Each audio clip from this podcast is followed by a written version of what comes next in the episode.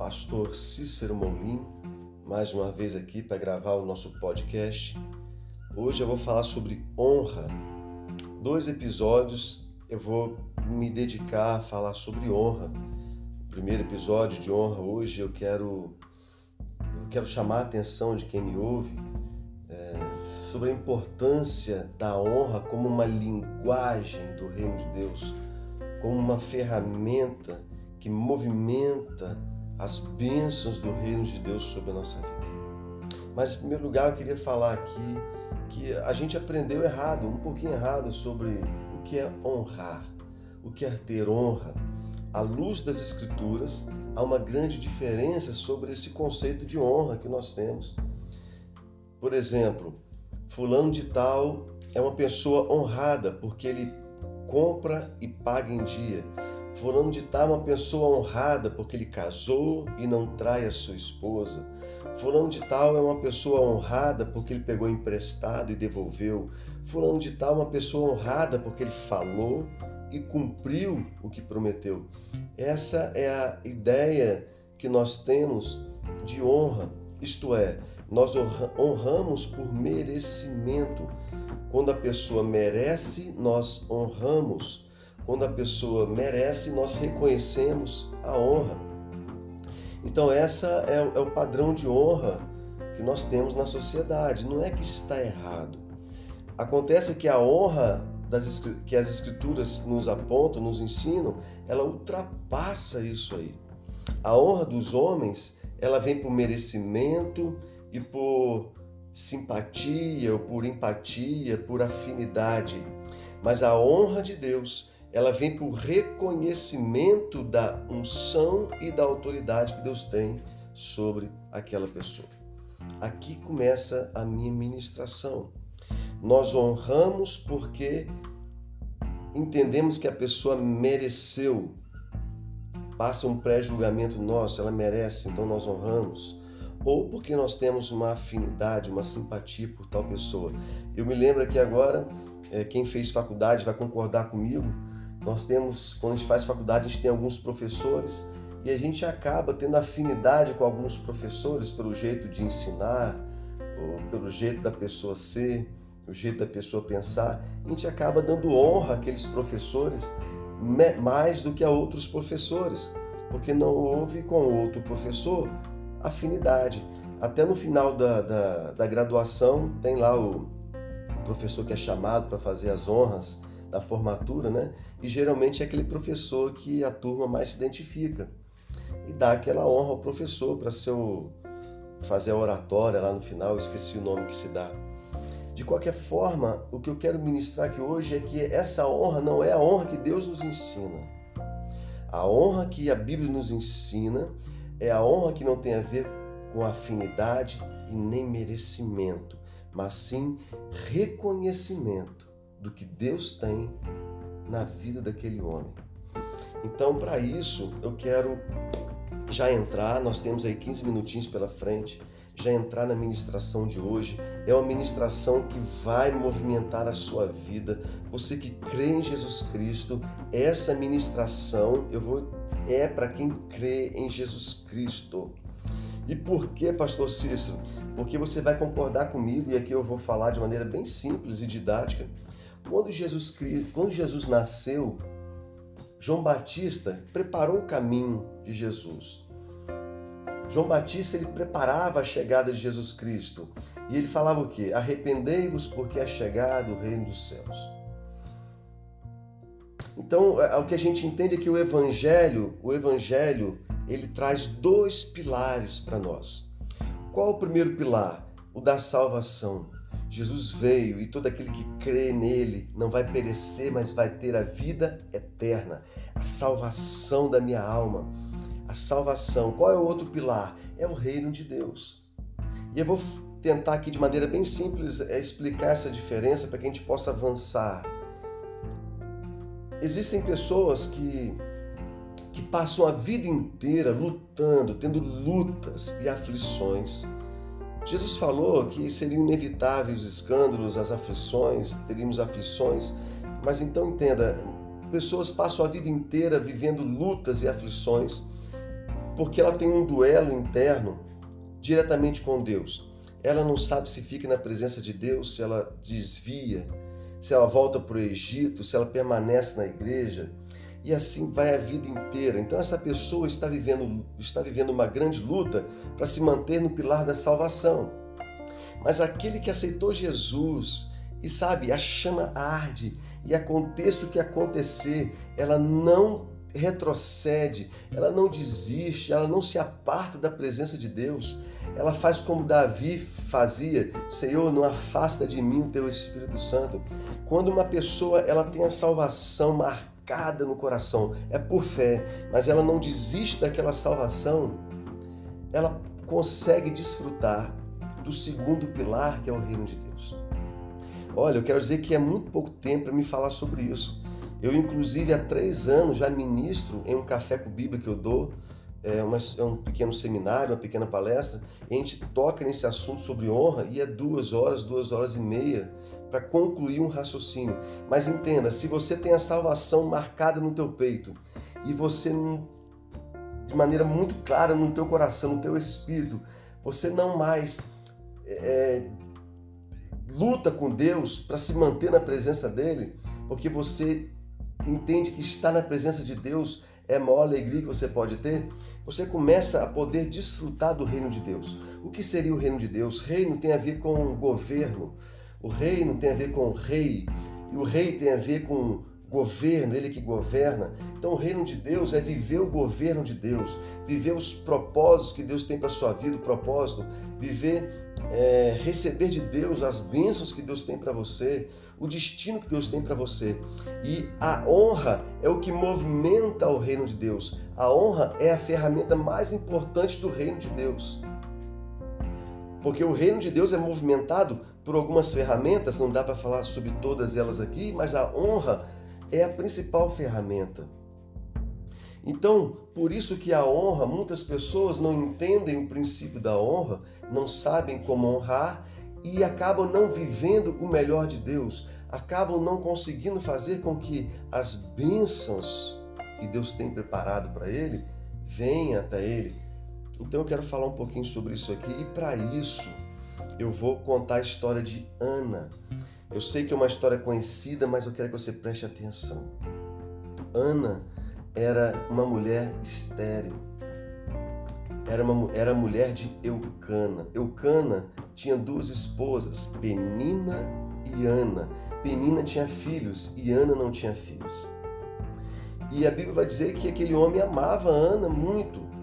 Só que ela não tinha filhos e a outra esposa dava filhos para ele e aquilo trazia muita perturbação no casamento.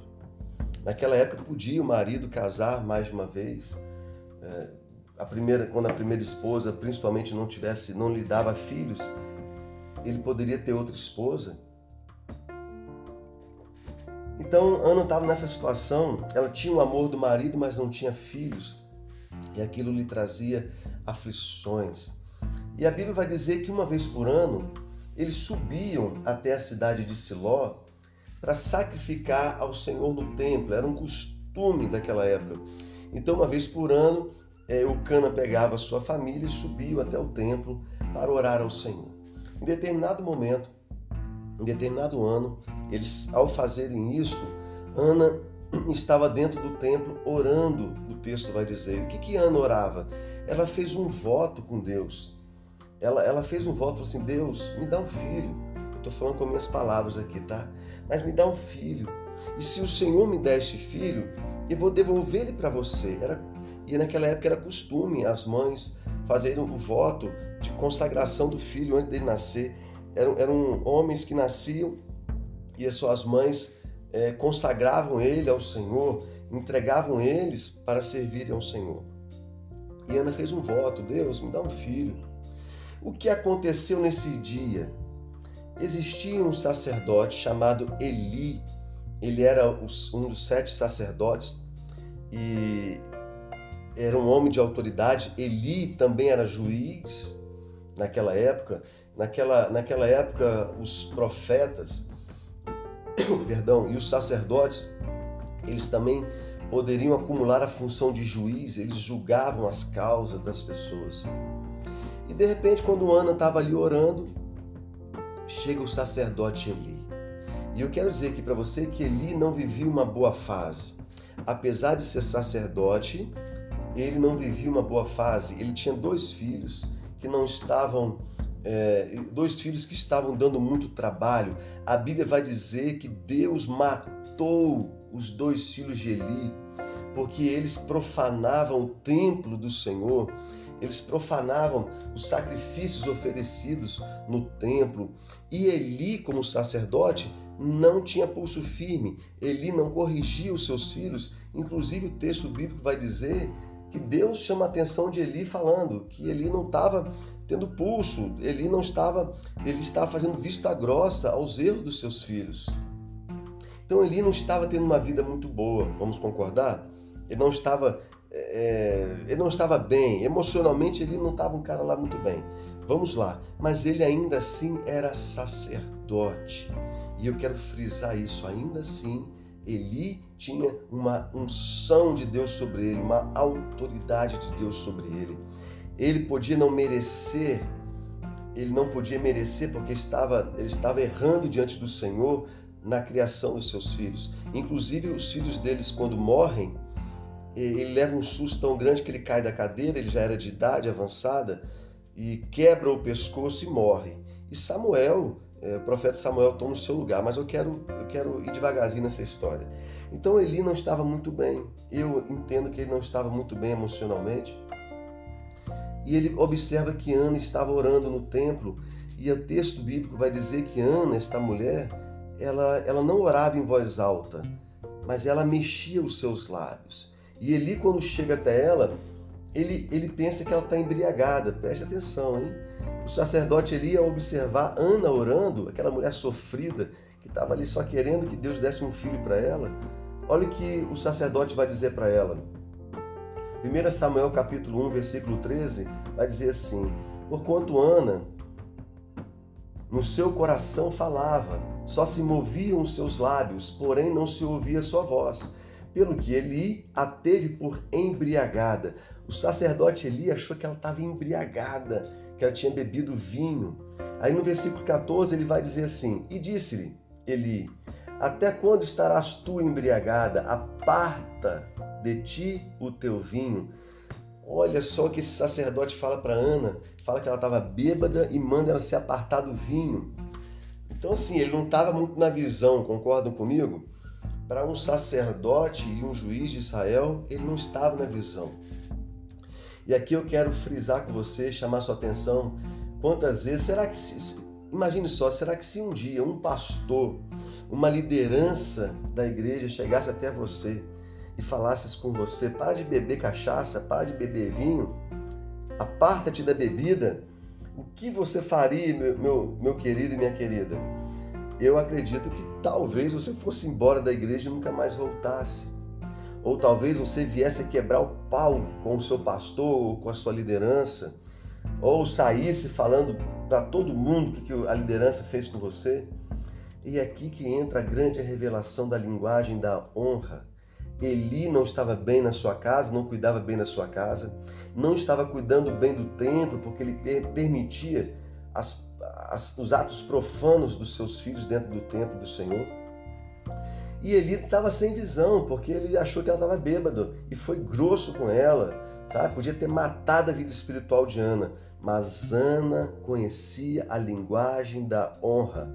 Ainda que o reino de Deus só tenha chegado com a vinda de Cristo, a honra, a linguagem da honra sempre movimentou os céus e os judeus sabiam disso muito bem e sabem disso muito bem até hoje. Então, olha que Ana responde no versículo 15. Porém, Ana respondeu: Não, Senhor meu, sou eu sou uma mulher atribulada de espírito. Nem vinho, nem bebida forte tenho bebido, porém tenho derramado a minha alma perante o Senhor. A grande revelação está aqui no início da resposta de Ana. Não, Senhor meu. Ela se coloca, ela não concorda com Eli, mas ela, ela, ela discorda do sacerdote Eli com honra, com submissão. Ela se coloca debaixo da autoridade dele que ele tinha. Ora, ele era o sacerdote de Israel. havia algo sobre Eli, ainda que ele estivesse tribulado e fora da visão. E ela, sabendo disso, disso, sabendo disso, disse: Não, Senhor meu. Olha só a submissão, olha a honra. Ela se coloca, ela não deixa se levar pela ofensa. Quem ouviu nosso, no, nossos primeiros três podcasts, nós falamos sobre domínio o coração. Olha como ela domina o coração e honra Eli. Aí ela continuou falando: Não tenha, pois, a tua serva por filha de Belial, porque da multidão dos meus cuidados e do meu desgosto tenho falado até agora. Aí o sacerdote Eli, ao ouvir ela falando dessa forma, em honra, ele responde assim para ela no versículo 17 de 1 Samuel capítulo 1: Vai em paz, e o Deus de Israel te conceda a petição que lhe fizeste. Perceba bem que ele nem sabe o que ela estava pedindo. Ela estava pedindo um filho a Deus. Mas sacerdote Eli ao reconhecer a linguagem da honra, ele diz para ela: vá em paz e o Deus de Israel te conceda a petição que você está fazendo. Aleluias. E olha que interessante, a linguagem da honra, quando é, Eli foi honrado, mas quem recebeu a bênção da honra foi Ana. Por que, pastor Cícero? Porque um ano depois nasce o primeiro filho dela, que seria o profeta Samuel. Quando Samuel é desmamado, ela volta a Siló e entrega, porque ela tinha feito um voto para Deus, e entrega o seu filho ainda pequeno para que Eli cuidasse dele. Olha que interessante, todo mundo sabia, a Bíblia vai dizer que todo mundo sabia que os filhos de Eli estavam aprontando e que Eli não estava tendo pulso firme, mas ainda assim, Ana sabia que ele tinha sobre ele a unção sacerdotal. E ela ainda assim, ela trouxe o seu filho Samuel para que vivesse com ele, porque ela consagrou a Deus o seu filho. Ela podia falar assim: não, o sacerdote, não, Deus me livre, cuidou mal dos filhos dele, vai cuidar muito mal do meu filho, Deus. Eu posso mudar esse voto que eu fiz? Mas não, ela sabia da linguagem da honra. E a linguagem da honra é aquilo que eu falei no início, não é por merecimento, nem por simpatia, nem por afinidade. A honra que Deus quer que a gente venha dar é por reconhecer a unção e a autoridade de Deus na vida daquele homem. E de maneira muito específica, eu quero que você, eu quero que você entenda o seguinte: o apóstolo Paulo diz para nós honrarmos uns aos outros. Só que aqui hoje eu estou dizendo da honra para o sacerdote, para o líder para o teu pastor. Se você é membro de uma instituição religiosa, se você está dentro de uma igreja, é para você honrar o sacerdote. E dentro da tua casa, para você, filho, honrar o teu pai. E você, esposo, honrar o teu esposo. Por quê? Porque quando falamos em sacerdócio, nós estamos falando daqueles que foram chamados para a eclésia, para o presbitério da igreja, e dentro do lar, para o esposo e para o pai. Porque biblicamente não existe sacerdotisa, existe profetisa. Sacerdotisa somente as de Baal, mas biblicamente falando, a Bíblia fala dos sacerdotes. Então hoje a ministração é sobre aquele que foi chamado para ser sacerdote.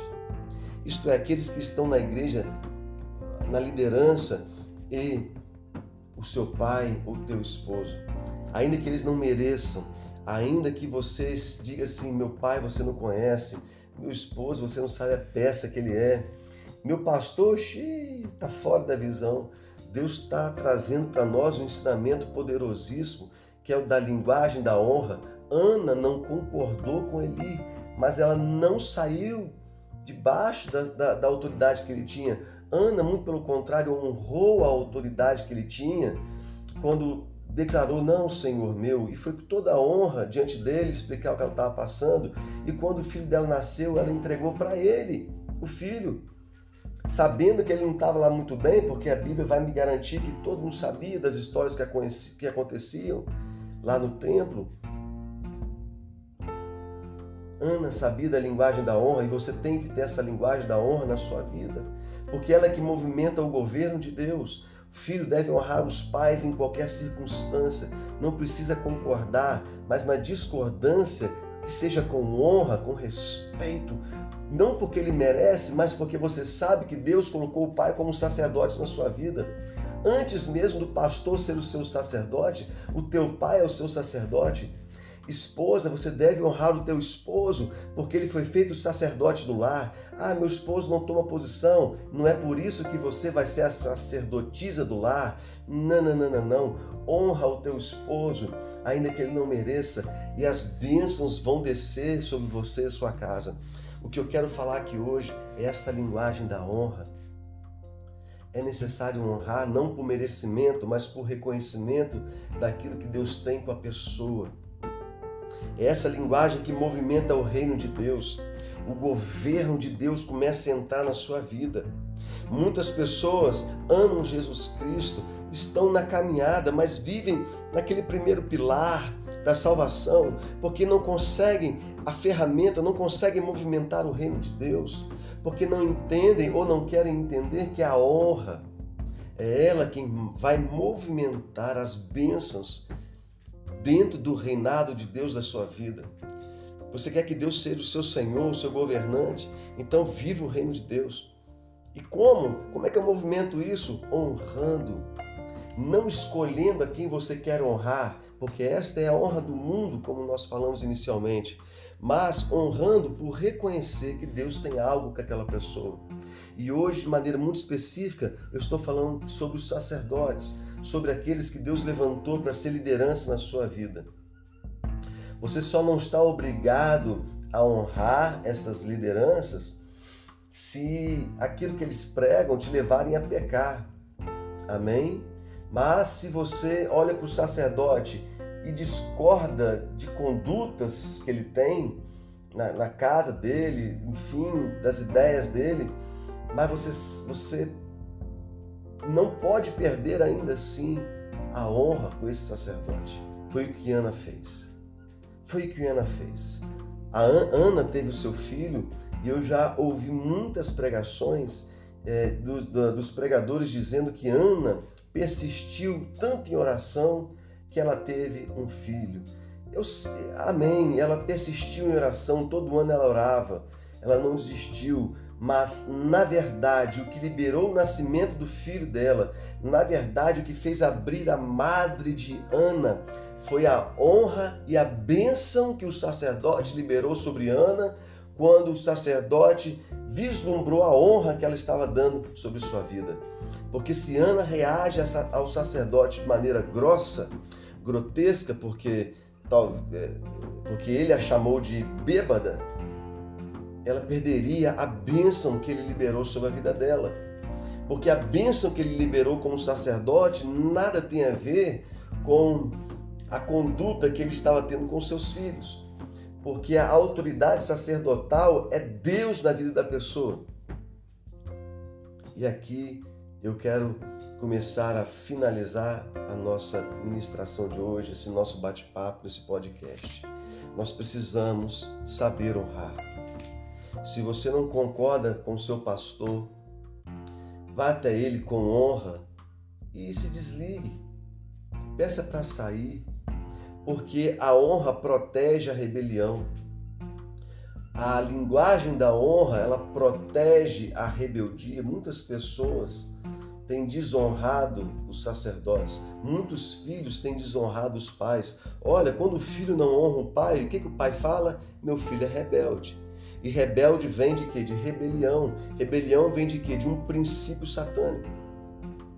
Por isso que a linguagem da honra, ela protege você contra o espírito de rebelião. Protege a esposa de, na sua justiça, no seu entendimento, achar que tem razão em algumas coisas, mas na verdade ela está em um princípio de rebelião contra o seu esposo. Por quê? Porque ele é o sacerdote. Então, sim, é muito profundo esse assunto. Mas nós já estamos aqui chegando aos 25 minutos dessa, dessa, desse nosso bate-papo e eu queria encerrar dizendo para você: honra, ainda que você ache que a pessoa não mereça, honre Honrar não quer dizer que você tem que ficar debaixo dessa pessoa. A não ser o filho e a não ser a esposa. Pastor, você pode escolher o pastor que você quer ficar.